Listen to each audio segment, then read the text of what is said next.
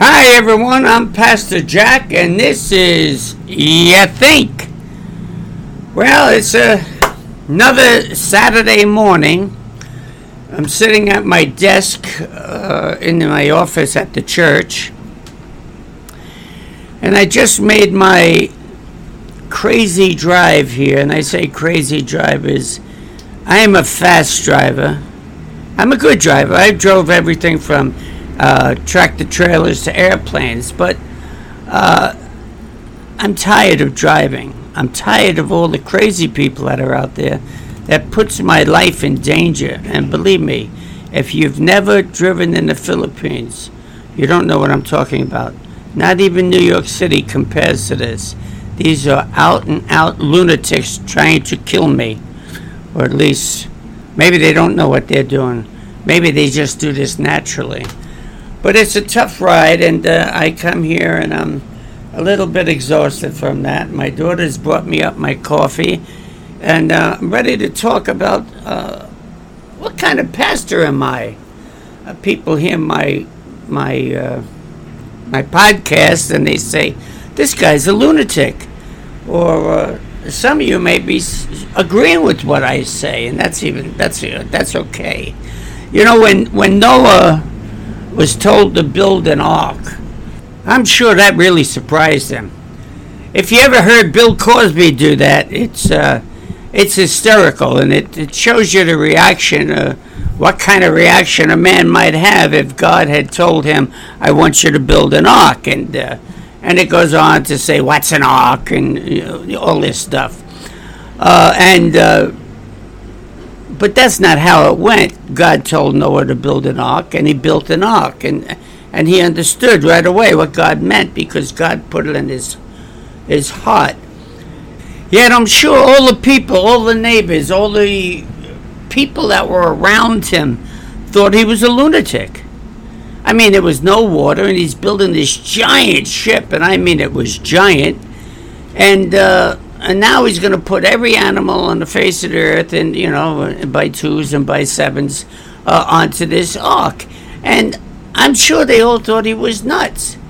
And you think there was any religious people at that time? Well, we know Noah had a relationship with God, but any other religious person on that uh, in that world at that time had to be wrong, had to be doing it wrong. And so you see, there's a guy, this Noah, who's doing everything according to God's will, and the whole world is saying, No, you're wrong. You shouldn't do that. And the truth is, you have to do what God tells you to do in life. You know, when I was first coming here, they told me, You have to raise $4,000 a month to live in there, live there. And of course, uh, we started raising money. We came up with about 750. And someone had said, don't make a date, uh, don't make a dollar, make a date. And so we did that. So we had, we thought we had $750 a month. When we came here, uh, there was a few liars that didn't give us money. And so we had $550 a month to live on, to run a church and everything else. But you know what? There was no problem because God told us to do it. Now, man told us to get 4,000. And I'll tell you, the actual God's honest truth, if we would have had 4,000 a month, we would have lived like kings. We might have forgotten what it was, uh, what we were supposed to do. We might have had less focus on the ministry because we had all the creature comforts, but we didn't. We didn't live like kings, and we went out and we served God and we did what we were supposed to do. And of course, there's plenty of people that, uh, oh, they had everything to say. Well, I went on a mission field when I was in my 50s, all right? And uh, that's when God called me. He didn't call me when I was in my 20s, He called me when I was in my 50s. And so people said, oh, he's too old to go on the mission field. Well, I've been here 14 years. Even if I died today, I had 14 years here. That's that's not enough time to do the work of God. So you see, in life, you can listen to counselors. There's wisdom in a multitude of counselors, the Bible says. But make sure your heart is in sync. You know what I mean? In sync, that it's the same as these counselors. And make sure that God has confirmed what you're doing. And God always confirms what He wants you to do. Some people would look at my church and come to my church, not on a Sunday because all the ladies wear dresses now, but uh, uh, during an evening service, and they might come to the church and, and see somebody in slacks or something like that and say, Oh my goodness, look at that. What kind of Baptist is that? You know what else we do here a lot? We laugh a lot. We laugh a lot. No, we're not one of these Pentecostal weirdo movements that uh, laughs in the spirit, so to speak. But we enjoy each other's company. We love each other. We have fun together. We kid with each other. What else do we do? We worship God a lot. We sing songs to Him. We sing praise to Him. Who's that? Somebody just went by. Did you hear that, folks? They're not coming to get me, I hope. And so we, we worship together. Sometimes we'll have a Bible study, and I'll say a few words, and everybody will recognize those words from the Bible as a song. And everybody starts singing the song. You would think we were crazy. Absolutely. You'd come in and say, why, why do they start singing a song? But we're with the Spirit. We're in the Spirit. Okay? We're not a Pentecostal spirit. We're a God spirit. And God gives us the desire to sing and and it's happening with all of them at once, not just one of them. And so, if He gives us the desire to sing, we sing, and He gives us the desire to praise, we praise, and He gives us the desire to study the Bible, we study the Bible, and we're we're a, a fun church that way. Another thing is we have rules in our church. See, you may have rules of. Uh, no adultery, and no murder, and no these these are these are unconditionally uh, standard laws. We don't even have to publish that. You fool around with that, you're out. But we have rules like you don't come to church late. Oh, now I know, I know in America, people walk into the church anytime they feel like walking in. To me, that's a disgrace. That's a dishonor. It's a dishonor to the people in the church. It's a design, uh, dishonor to the pastor, and it's a big dishonor to God. If you're going to worship God, you need to get there early, not late. One one football coach uh, said about his team: If my team isn't on the field starting to practice 15 minutes before the practice begins, they're late already. Oh, that's something to think about. In other words, if if you're having church and it starts at nine o'clock, why would you come at nine o'clock? Isn't there a preparation? Get yourself in the spirit and uh, talk to each other. Get the, get your talking out of here before you, you start church. All right. So we have a rule. If you're a member of this church, you have to be here at least 15 minutes before we start. It's not too hard. And you know what happens if you're not? Well, it's a big punishment. We make you wash one of the cars. We have three cars here. Not too many people have cars, but we have three cars here. And if you're late, you get to wash your car. And you know what? They laugh, they wash the car, they're happy, they're joyful, and they try not to be late again because they don't want to wash a car, but when they do wash the car, it's not a painful experience. As somebody might say, how could you make a rule that you wash your car if you're late? Well, what do you do when they're late? What do you do when they're late? You know, you have teams. You you have uh, football, baseball, soccer, basketball, and all those teams have rules. And you sit around and you act like the church should have no rules. The church should have more rules than these teams. We're fighting a fight. We're going out in the mission field. We're trying to win souls for Jesus. And you don't do that lackadaisically.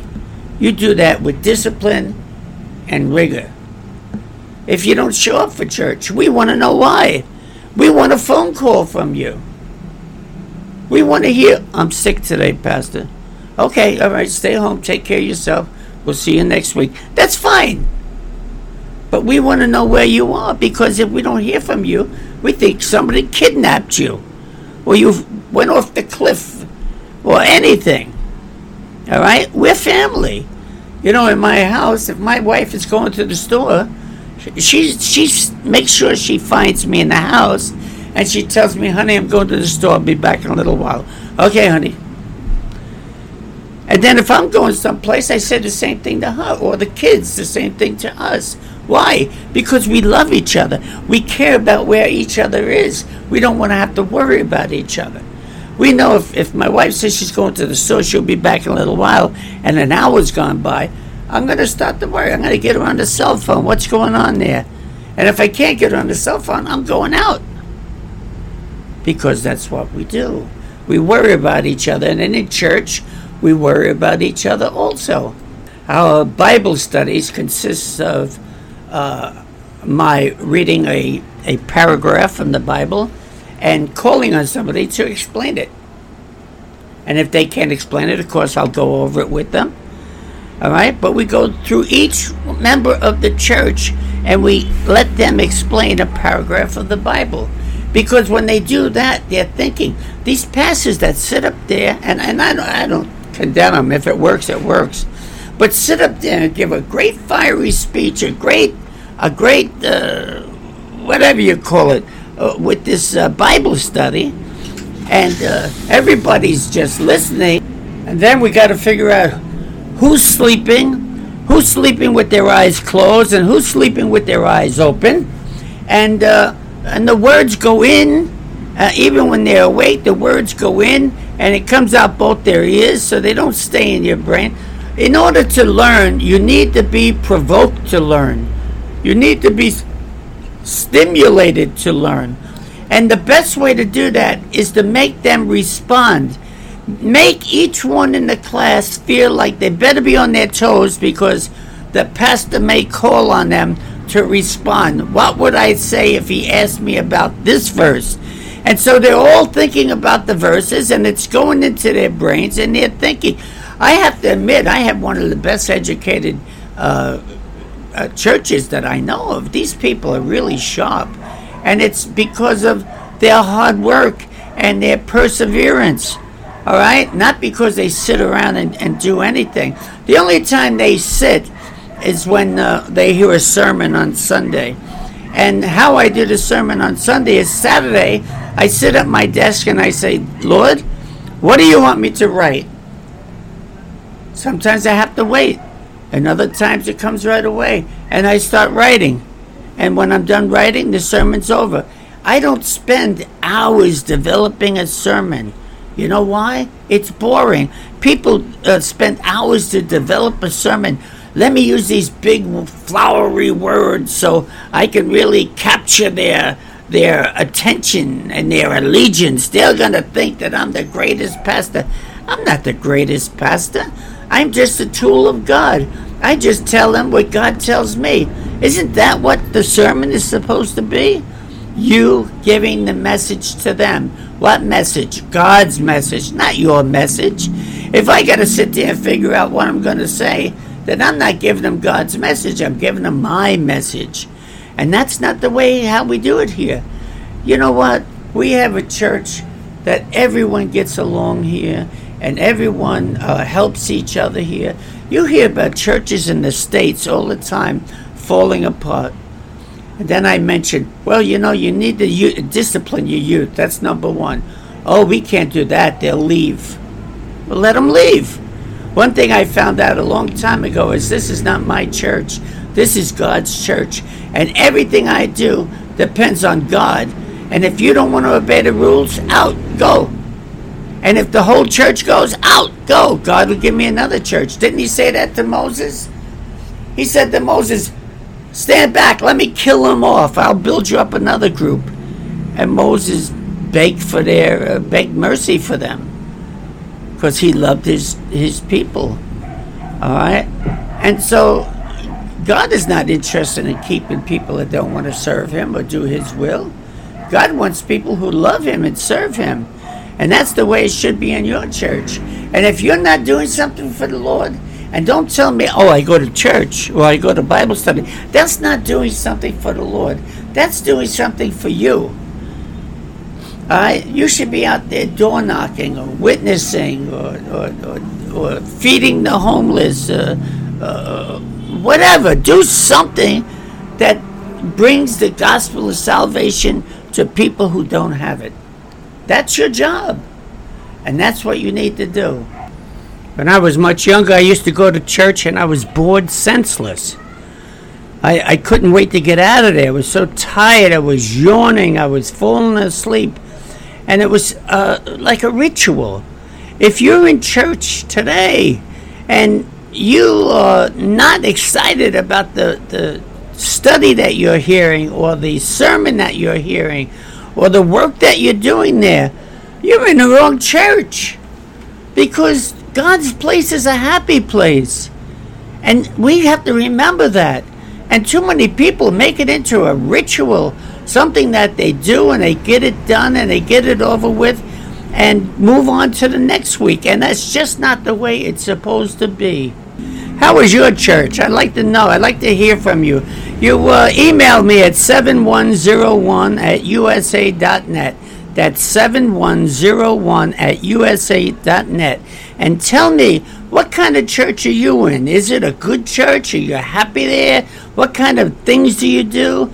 And uh, I'd be very interested in knowing. And in the meantime, may God bless you and keep you. Make him to shine his face upon you. Let him do all good things unto you as you would be willing to do unto others. Let your peace be without measure and your love go on forever. In Jesus' name I pray. Amen.